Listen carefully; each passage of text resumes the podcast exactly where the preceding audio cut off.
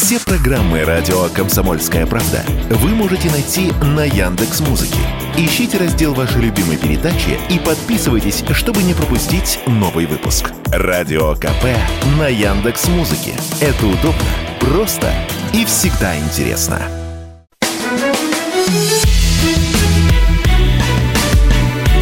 Бофт знает. Здравствуйте, друзья! В студии радио «Комсомольская правда» Иван Панкин. На связи со мной Георгий Бофт, известный российский журналист и политолог. Георгий Георгиевич, здравствуйте. Здравствуйте, Иван. Всем рекомендую подписаться на его телеграм-канал, который так и называется, как эта передача «Бофт знает». Сделайте это непременно, и будет вам счастье. Ну что, начинаем, Георгий Георгиевич? Все сделал, как вы просили, да? Да. Все ваши прихоти выполнил. Вы молодец, конечно. Спасибо. Такой промоутер, такой промоутер. Между прочим, промоутер, вот вы как бы с иронией говорите, а давайте заглянем, посмотрим, сколько у вас там подписот, да, и все это на моих стараниях, между прочим. Бофт знает сейчас. Смотрим. О, ну что, 12,5, даже больше уже немножечко. 12,5 подписот вас. Шутка ли, Георгий Георгиевич? А вы иронизируете. Этому телеграм-каналу месяца 4, да, всего лишь? Ну вот, по 3000 в месяц. Побольше чуть-чуть. Чуть-чуть побольше. Ну ничего, все равно хорошими темпами развиваетесь, Георгий Георгиевич. Ну что ж, начинаем. Скажите мне, пожалуйста, зачем, а кто знает, как не вы, Йен Столтенберг, генсек НАТО, прибыл в Киев? М? Есть версии, догадки. Что он там делает, а сволочь? Он, а он еще не был там. Как это не был? Все говорят, он там. Вы чего? Нет, я говорю, что он еще не бывал. А, господи, приехать, да. напугали меня. Нет, нет, и он не был, туда же все надо ездят отмечаться, поэтому вот э, такая традиция сложилась добрая. Вот э, с начала прошлого года ездить в Киев, значит, сжать руку Владимиру Зеленскому. Только ради этого думаете? Ну, ради чего?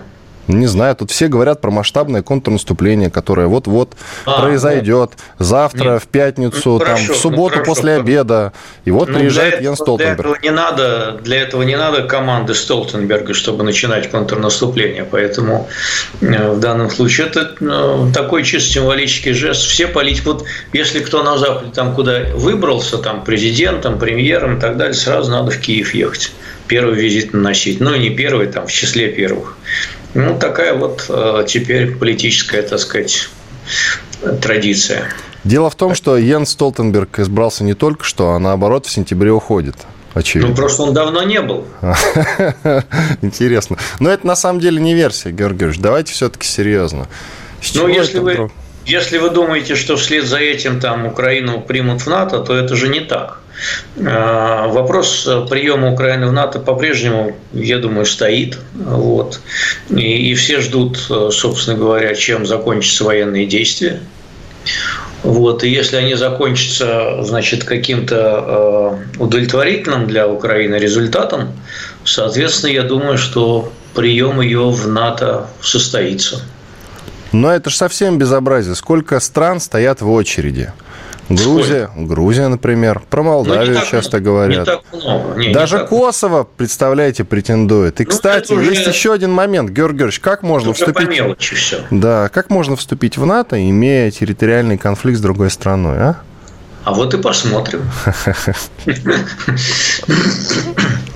Но это все ирония. А может быть этот, а может быть этот территориальный конфликт уже будет каким-то образом э, урегулирован на момент вступления, или, скажем, э, вступление в НАТО поставит условия урегулирования территориального конфликта. Или, например, э, как бы уже не будет этого территориального конфликта.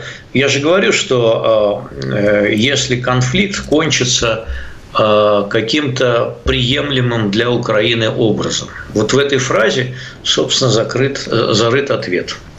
Как вы себе представляете реакцию России на вступление в НАТО Украины? Это, это зависит от того, чем кончится военный конфликт и какие силы останутся у России для того, чтобы выразить эту реакцию. Я расскажу вам, какие силы останутся.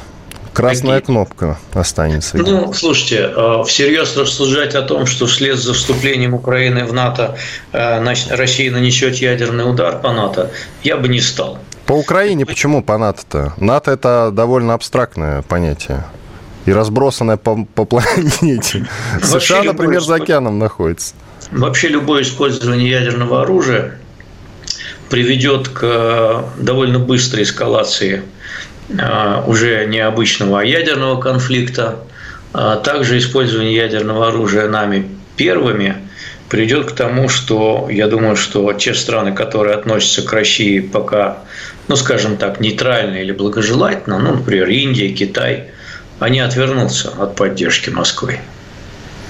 Я не понимаю, о чем вы говорите. Мы же рассуждаем не про стратегическое ядерное оружие, а про э, я, тактическое. Я, я, тоже, я тоже рассуждаю о тактическом. Я же сказал, что использование тактического приведет к разрастанию конфликта в ядерной, но использование тактического также приведет к тому, что от нас отвернутся наши э, нейтральные или союзники, союзные с нам страны. Но вы же до этого, и сейчас вы как бы противоречите сами себе всегда. Почему?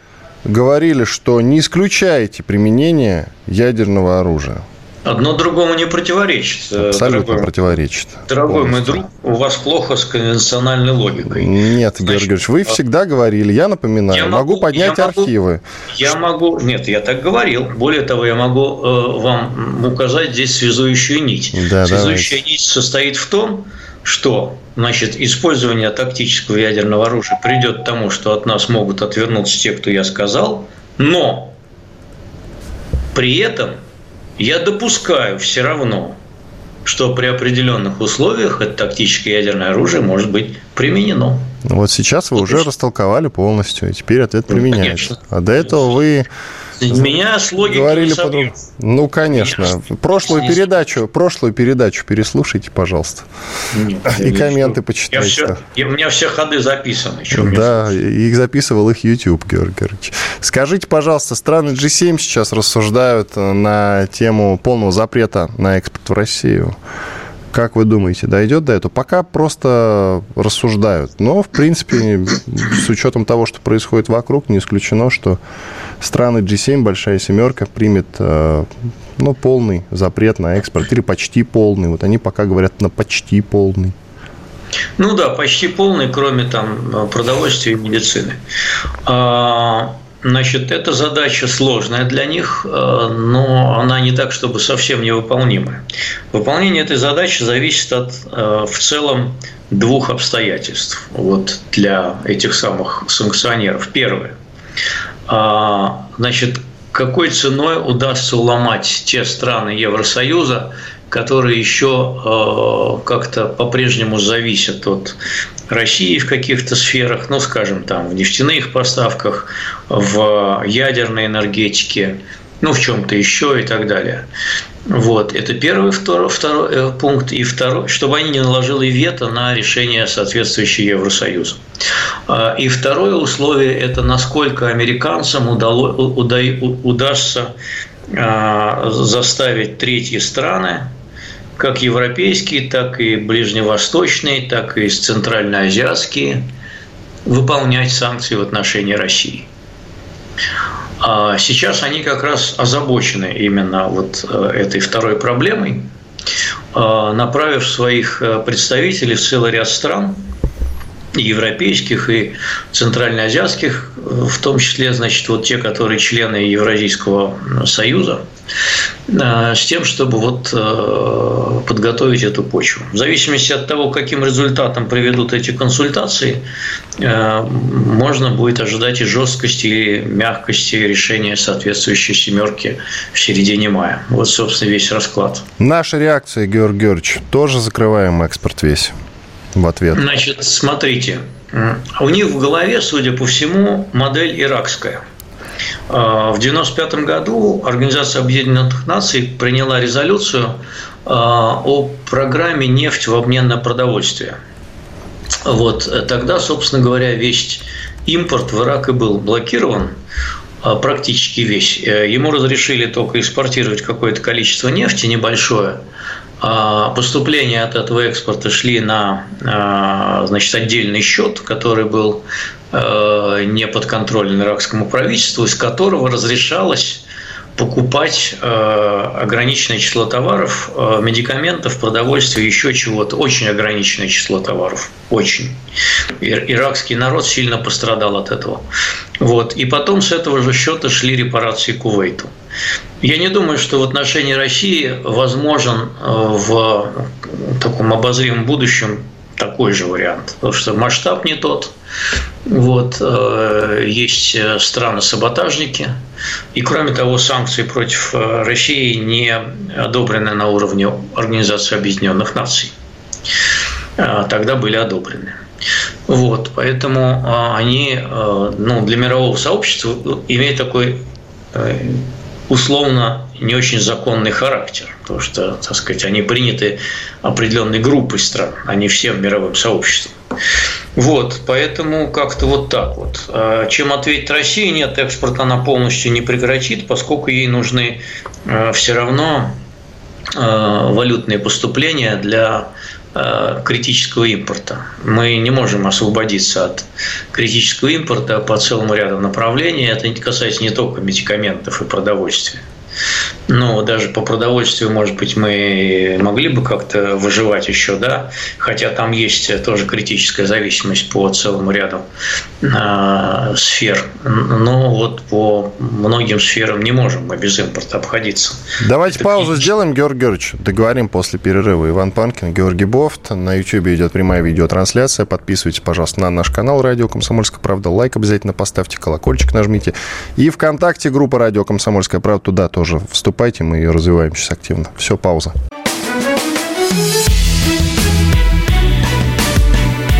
Бовт знает. Здравствуйте, друзья, еще раз. Мы продолжаем. Иван Панкин и Георгий Бофт вместе с вами.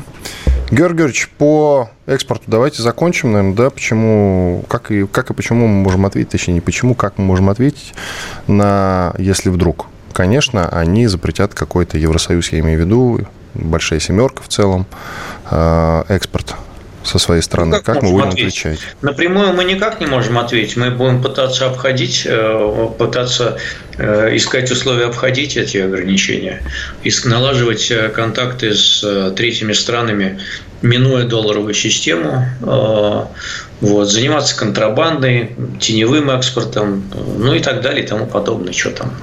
На Китай будем э, напирать. Хотя Китай дисциплинированно, в общем, поддерживает санкционный режим. Он напрямую его старается не нарушать. Э, он э, какие-то, так сказать, свои свою продукцию какую-то продает, но она напрямую под санкции не подпадает. Трудно сказать, как он поведет себя в случае, если будет запрет на весь экспорт кроме разрешенного. Пока не знаю как.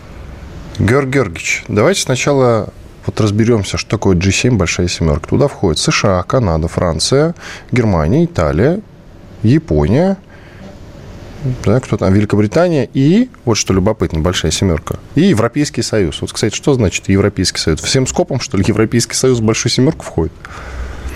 Нет, вы Италию, по-моему, забыли. Нет, Италию я назвал, конечно же, вот, да. Италию назвал. Германию, Францию? Пожалуйста. Ну, Великобритания, но она не Европейский Союз. Он Ты... входит, э, Европейский как коллективный, так сказать, член, да. А, ну, короче, довольно сложная схема. Тем не менее, смотрите, по порядку разберем, что мы можем перестать продавать Соединенным Штатам Америки так, чтобы им обидно было. А лучше больно. А, вы знаете, мы в Соединенные Штаты практически же ничего не продаем, кроме поставок урана для атомных электростанций. Наша доля там в топливе, потребляемом американскими АЭС, составляет примерно 25%. А, американцы, э, значит, там одни выступают за то, чтобы наложить эмбарго и на это тоже. Есть другие поставщики, в принципе, в мире. А, другие говорят, что надо переходный период. У них есть план сокращения этой зависимости до 15%. Там, по-моему, за 2-3 года. Ну, то есть постепенно, не сразу. Вот. Э, собственно, наша доля на европейском рынке э, того же уранового топлива, она в прошлом году составляла примерно 20%. Вот. Но сейчас э, европейцы тоже в прошлом году начали искать альтернативных поставщиков. Что будет по итогам этого года, пока сказать трудно. Я думаю, что доля будет уменьшена.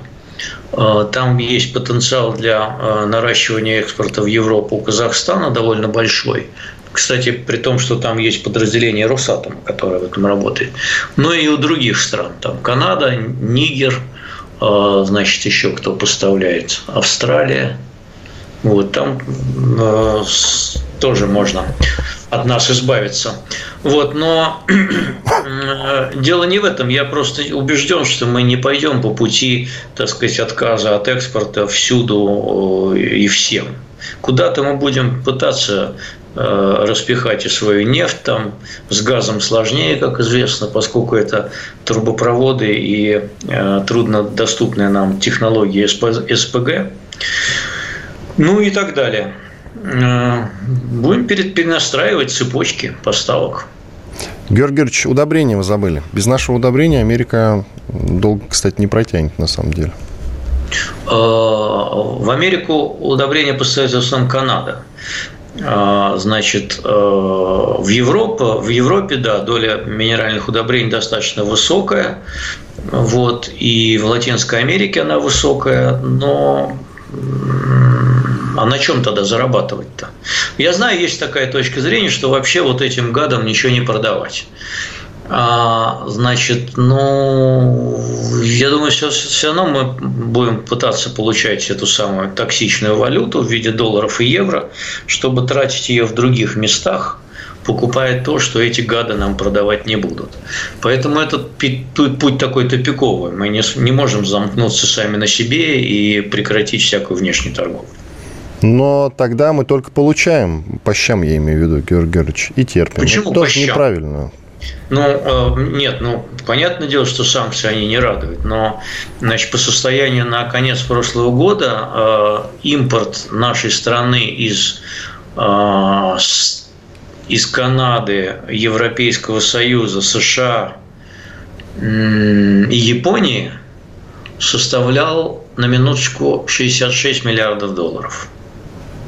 То есть это по-прежнему все-таки довольно большой объем, и это не только медикаменты, как мы понимаем. А, вот. Какая-то часть, какая-то часть необходимого нам оборудования, по которому мы критически зависим, а, она шла через третьи страны ну, например, там, ну, вот они, там, я не знаю, наложили же санкции на поставку стиральных машин, телевизоров, там еще чего-то всего. Но вот э, статистика, которую я видел у Европейского банка реконструкции и развития, она показывала, что поставки многих из этих товаров в несколько раз выросли через, например, Казахстан, а, э, через Грузию, через Китай, через Турцию. А, они не полностью компенсировали перекрытие экспорта из Европы, но в значительной мере компенсировали. А, и за, а, а чем мы за это платим? Не рублями же. Иногда рублями, иногда там юанями, но часто долларами и евро. Кстати, в том, что касается дедоларизации, какой-то прогресс, как вы считаете, будет намечаться? Бразилия и Китай планируют вроде как в юанях друг с другом рассчитываться. Пока до дела не дошло, но, может быть, и другие подтянутся, как считаете? Ну, ну, э, это, так сказать, пока только первые такие шаги. Не надо думать, что этот процесс закончится за год, два или даже 10 лет. Я думаю, что э, первые какие-то существенные результаты могут сказаться лет через 15-20, такие значительные. И они во многом будут зависеть от того, насколько Китай – Э, будет способен и насколько он будет желать сделать свою валюту свободно конвертируемой. Потому что все-таки вот сейчас наиболее вероятный вариант дедоларизации – это усиление роли юаня.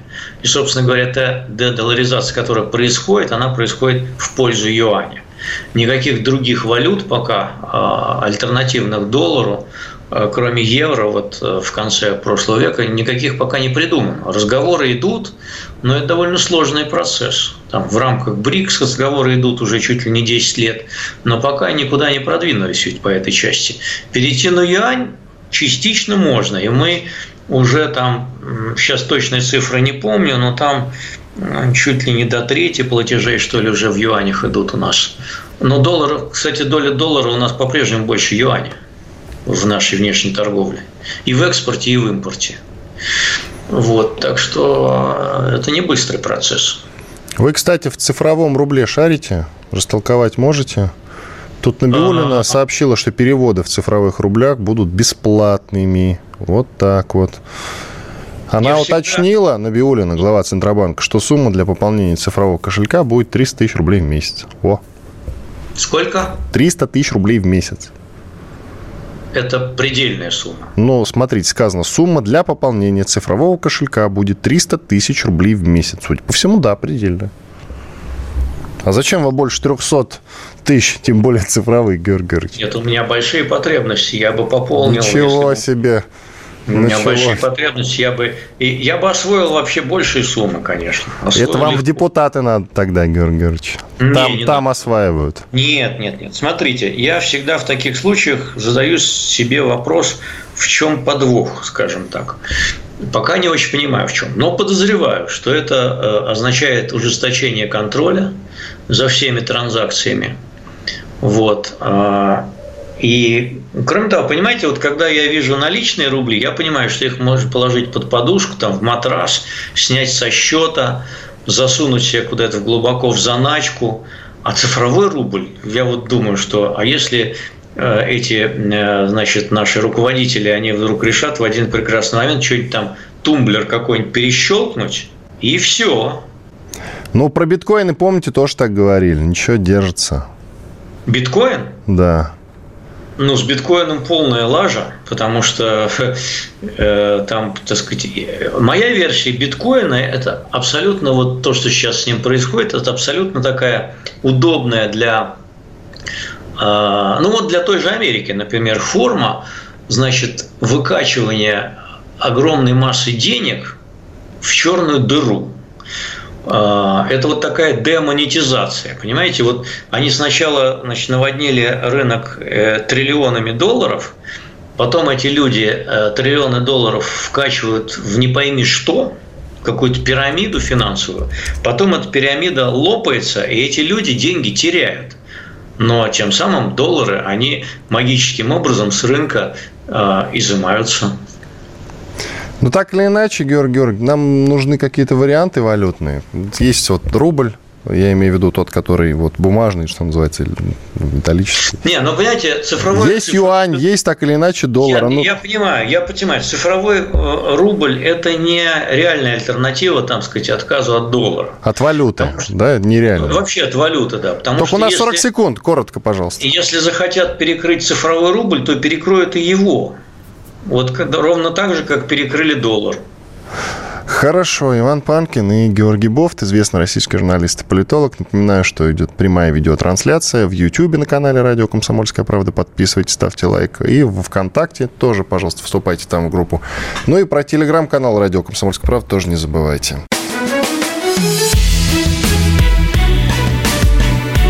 Бофт знает.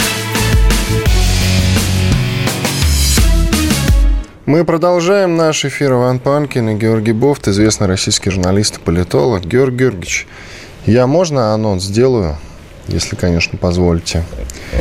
Вы иногда читаете и мой телеграм-канал тоже. Я запустил проект. Конечно. Я запустил проект. Мне интересно мнение иностранцев, которые нас слушают, и мнение наших соотечественников, которые осели, скажем так, за рубежом. Да, кстати, любопытные есть э, письма любопытно. А, то есть вы, чита... читаю, вы читаете. Читаю. Да, читаете. Называется он «Наши с нами», хэштег «Наши с нами». Найти вы можете этот проект в моем телеграм-канале, который называется «Подтексты предыстория». Друзья, если вы живете за рубежом, то милости прошу, пожалуйста, подробно. Чем подробнее, тем лучше. Опишите свою жизнь, свой быт, скажем так. Желательно вот после начала спецоперации, после 24 февраля, как изменилась ваша жизнь цены, отношения с украинцами, отношения к беженцам, что говорят по телевидению, ну и так далее и тому подобное. Очень интересно. Чем больше подробностей, тем лучше. Прям там вот в э, чате пишите в комментариях пожалуйста, свои истории. Я их буду забирать и публикую там где-то через неделю, потому что сейчас писем хватает пока что. Но вот прям-прям-прям подробных и интересных пока вот недостаток. Очень хотелось бы получить какие-то сообщения из Венгрии, Вот Венгрия какая загадочная страна. Вообще нет оттуда никаких сообщений почему-то. И из э, Швеции. Что думает народ по поводу вступления в НАТО? Очень интересно. Кстати, несколько финнов мне написали, но толком не смогли растолковать, ну, как русских финнов я имею в виду, не смогли растолковать отношение людей э, к вступлению в НАТО. Вот это очень обидно, конечно. Хотелось бы послушать, э, что говорят по этому поводу простые люди. Простые финны я имею в виду. Так, ну что, продолжаем. Хотели бы вы, Георг Георгиевич, чтобы вернулись пионеры, а? Скажите, пожалуйста. Не хватает вам пионерии? М? Мне хотелось бы, чтобы наши власти придумали что-то новое, а не бесконечно пытались реконструировать Советский Союз. Так, так, так. Затронута весьма волнующая тема, она уведет нас далеко в сторону. Потому что что-то новое они придумали. Они придумали э, что-то, движение первых, Георгий Георгиевич. Движение первых. Они устроили голосование, ну, и да. на этом голосовании победило движение первых. Да, потом они, потом они подумали, что это не приживется. Они не подумали, они не подумали, Георгий. И решили, и, и решили реконструировать пионерию. Стоп, они не подумали. Просто Путин посмотрел, и ему все-таки это название, что называется, не зашло. И он говорит, лучше пионеров верните, короче. И все. Ну, вы знаете, и мне это название не зашло. И оно тоже никому не зашло. Знаете, почему оно не зашло? Потому что оно идиотское. Ну, во-первых, потому что она идиотская, а во-вторых, потому что вот эта реконструкция, она... И, кстати, и пионеры не зайдут тоже. Э, реконструкция, она может быть либо полной, либо никакой, либо шутовской. Вот. Значит, а, э, пионерия – это была ведь, э, собственно говоря, часть выстроенной партийно-политической и идеологической системе. Вот, потому что пионер – это, значит, э, сначала был октябренок. Значит, сначала, значит, для того, чтобы быть пионером, значит, сначала нужно завести тогда либо октябрят, либо путинят. Вот путиненок, потом пионер, потом, значит, был комсомол, потом была КПСС, там, партия, да, и так далее. Вот. И это была некая политическая общественная карьера, которая выстраивалась. Э, соответственно, э, значит, если мы берем только одну часть, тогда э, что там, надо довести все до логического конца, а он же абсурд. Восстановить партийные организации на производстве, да, но тогда будут партийные организации какой-то одной партии, правильно? Зачем тогда другие нужны на производстве? Что у нас будут ячейки там четырех думских партий или еще пяти или шести десятков, сколько их там еще осталось на производстве? Это же маразм, да? Вот, э, значит, поскольку нет пока э, политической воли довести э, маразм до конца, то решили ограничиться только пионерами. Мне кажется, что это пустая затея. Вот. И надо придумывать какие-то новые формы, а не заимствовать что-то там кусками из советского прошлого. Вот и все. Когда вы говорите формы, вы имеете в виду какие-то новые движения или что вы имеете в виду? Ну, во-первых, почему должны все в школе э, быть членами одной организации? пионерии, скажем, да? Да вообще на Почему? партии надо всех в школах Да разбить. нет, не Партия надо, не зеленых. Надо, вообще, вообще не надо политику сувать в школу. Значит, есть, э, так сказать, понятие патриотического воспитания, это одно. А есть понятие там кружков, занятий по интересу, спортивных секций, там, может быть, там вот как-то развивать э, усилия и направления.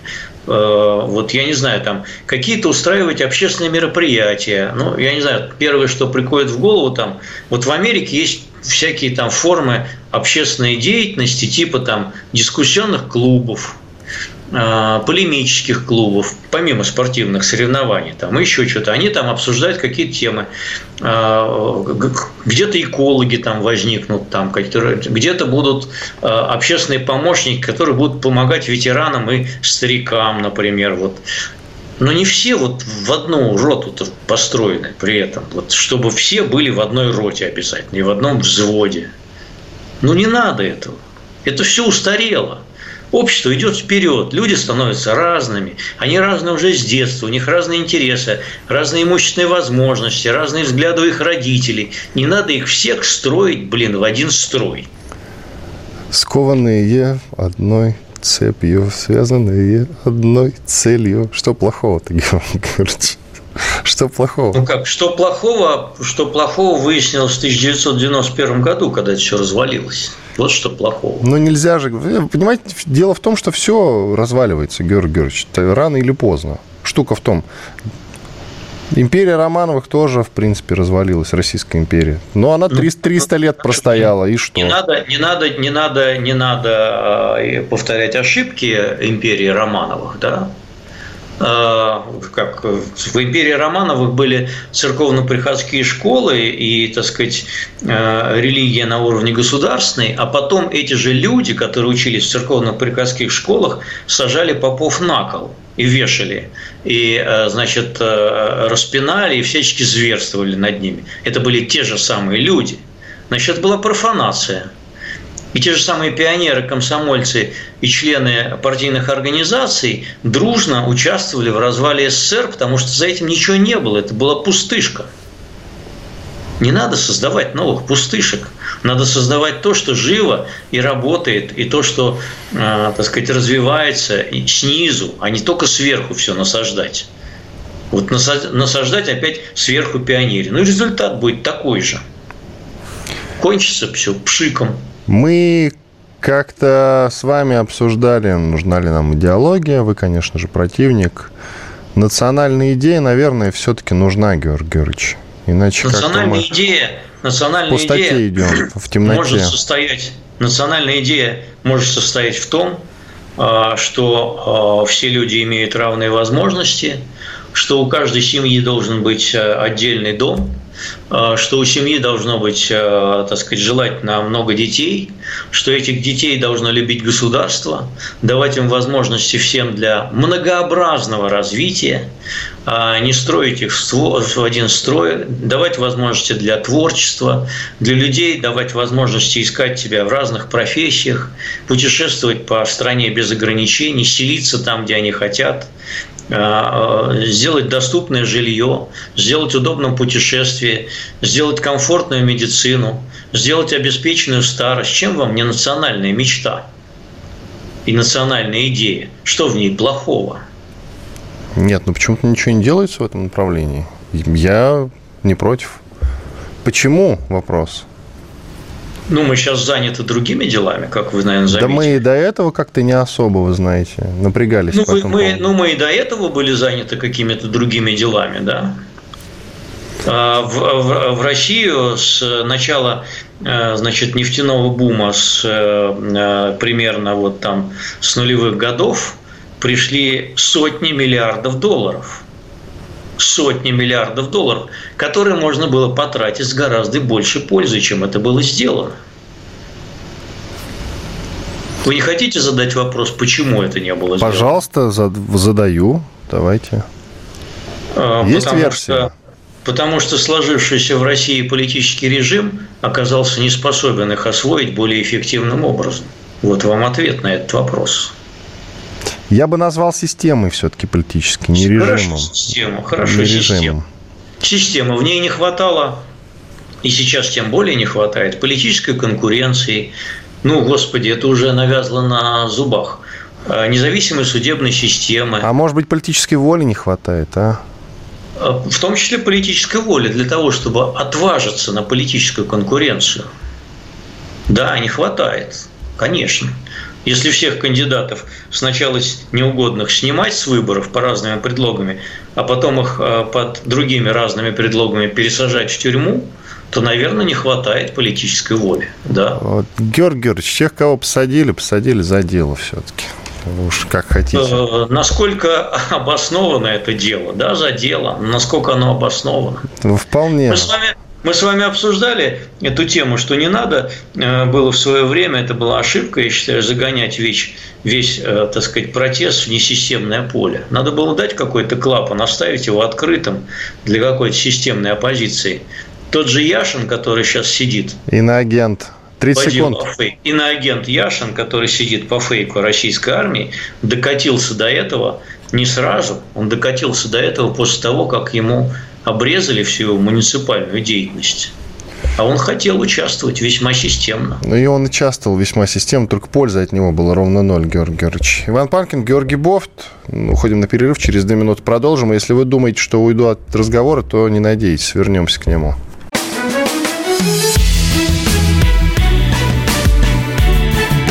Знает. Иван Панкин и Георгий Бофт. Мы продолжаем наш эфир. Георгий Георгиевич зачитался, между прочим, вашим телеграм-каналом. Даже от эфира отвлекся на секундочку. Так, продолжаем. Про иноагента Яшина. Ну, давайте поменьше все-таки фамилии иноагента. Да, на канал надо подписываться. Бов знает, Бов знает, да, подпишитесь конечно, канал. Да, да. Вот сейчас Ты сидел, читал. Да.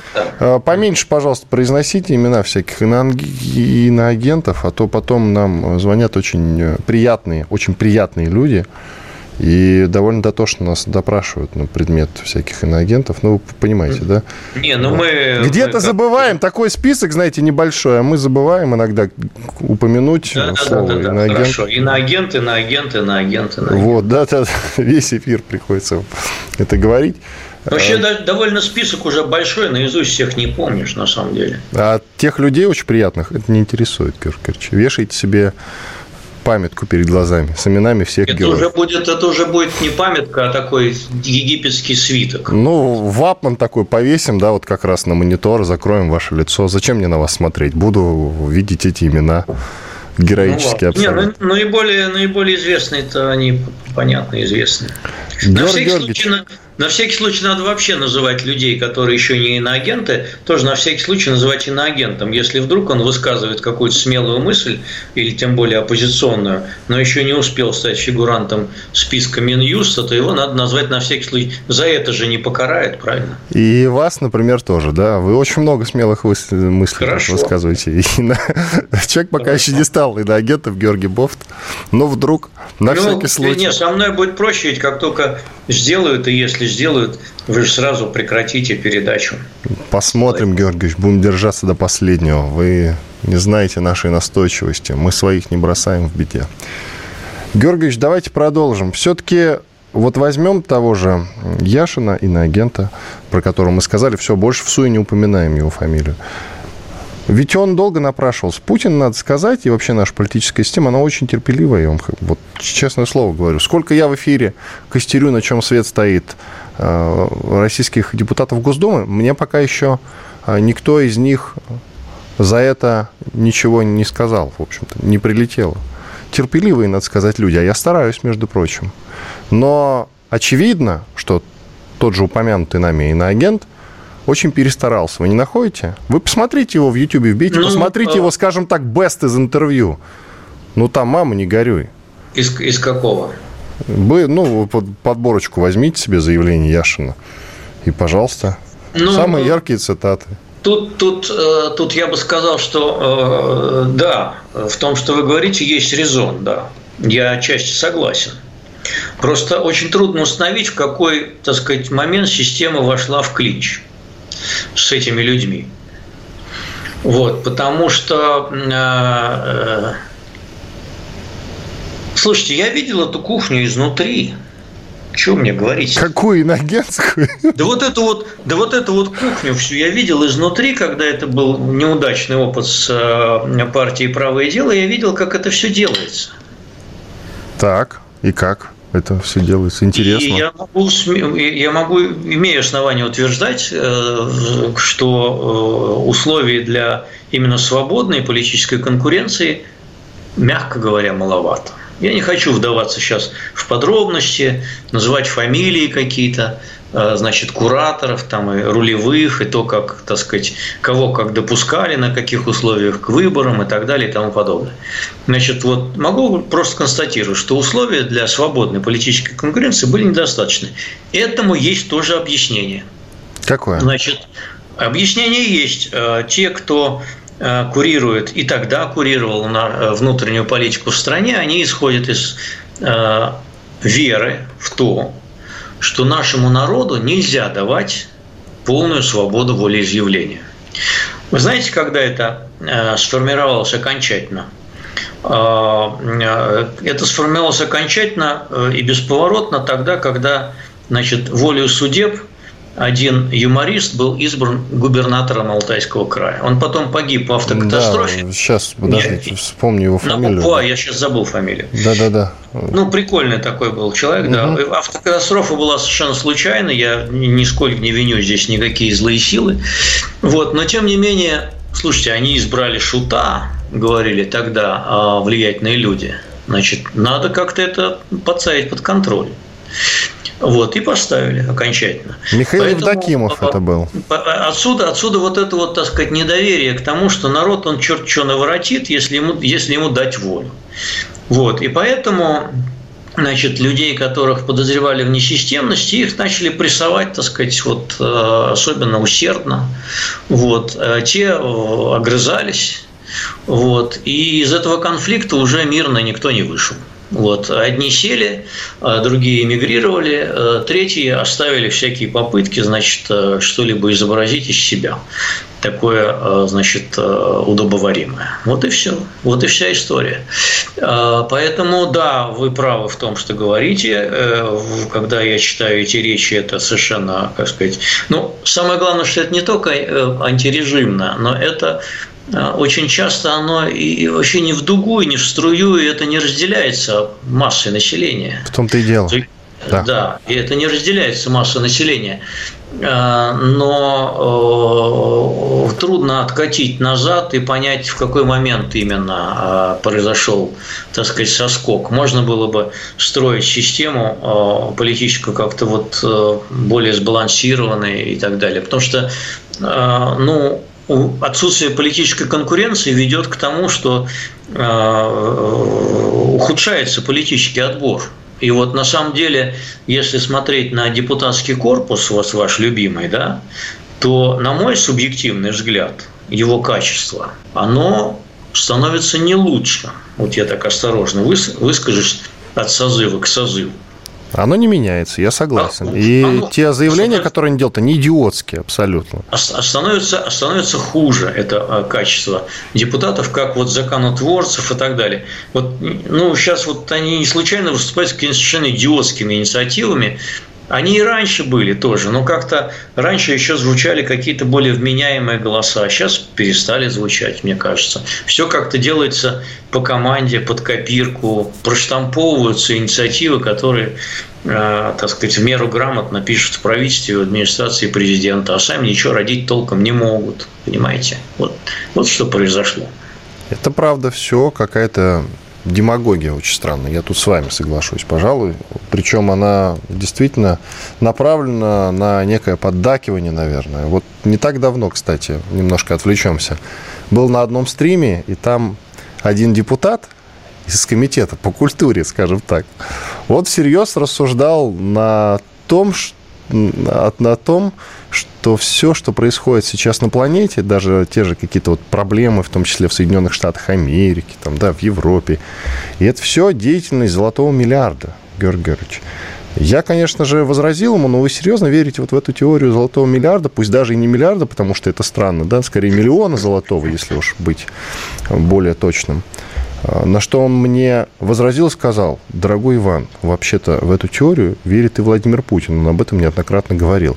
И человеку не что когда Владимир Путин говорил про золотой миллиард, он в контексте зерновой сделки говорил о том, что золотой, он имел в виду, что золотой миллиард – это, грубо говоря, страны Запада, которые все себе захапали, отняли и бедным ничего не дали. Но он не имел в виду, что есть некая группа людей, секта там условно, которая мечтает, значит, уничтожить население планеты, сократить его там до, грубо говоря, одного миллиарда, чтобы своим миллионам жить в достатке, а все остальные миллионы их обслуживать. Ну да, это, это называется «слышал звон, да не знаю вот, где он». Вот, кажется, что, я, понимаете, кажется, он серьезно что... в это верит, Георгий, он серьезно в это верит, представляете? Мне, это... мне кажется, пора внести рационализацкое предложение, что Э, известно ведь, что все депутаты, кандидаты в депутаты, кто должен пройти, да, они проходят фильтр известной одной структуры.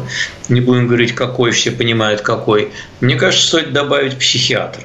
Неплохо было бы, кстати, я, да, солидарен и с вами. Такой, и такой несложный тест на IQ.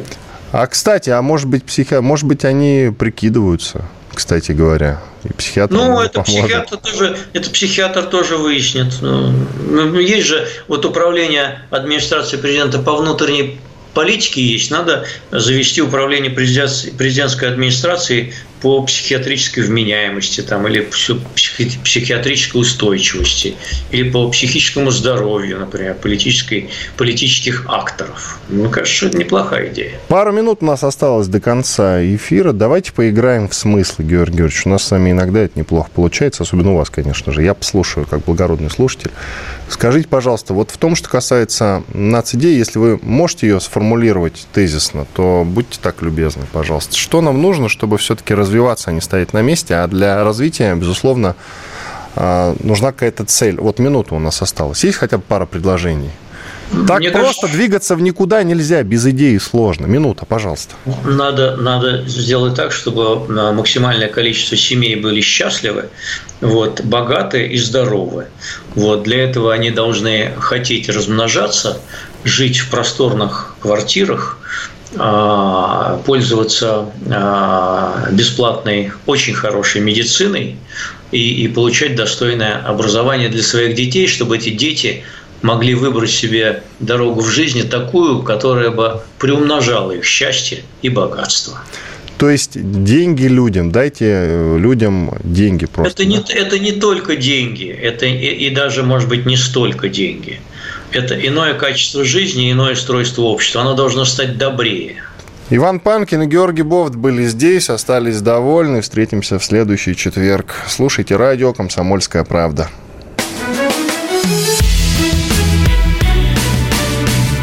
знает.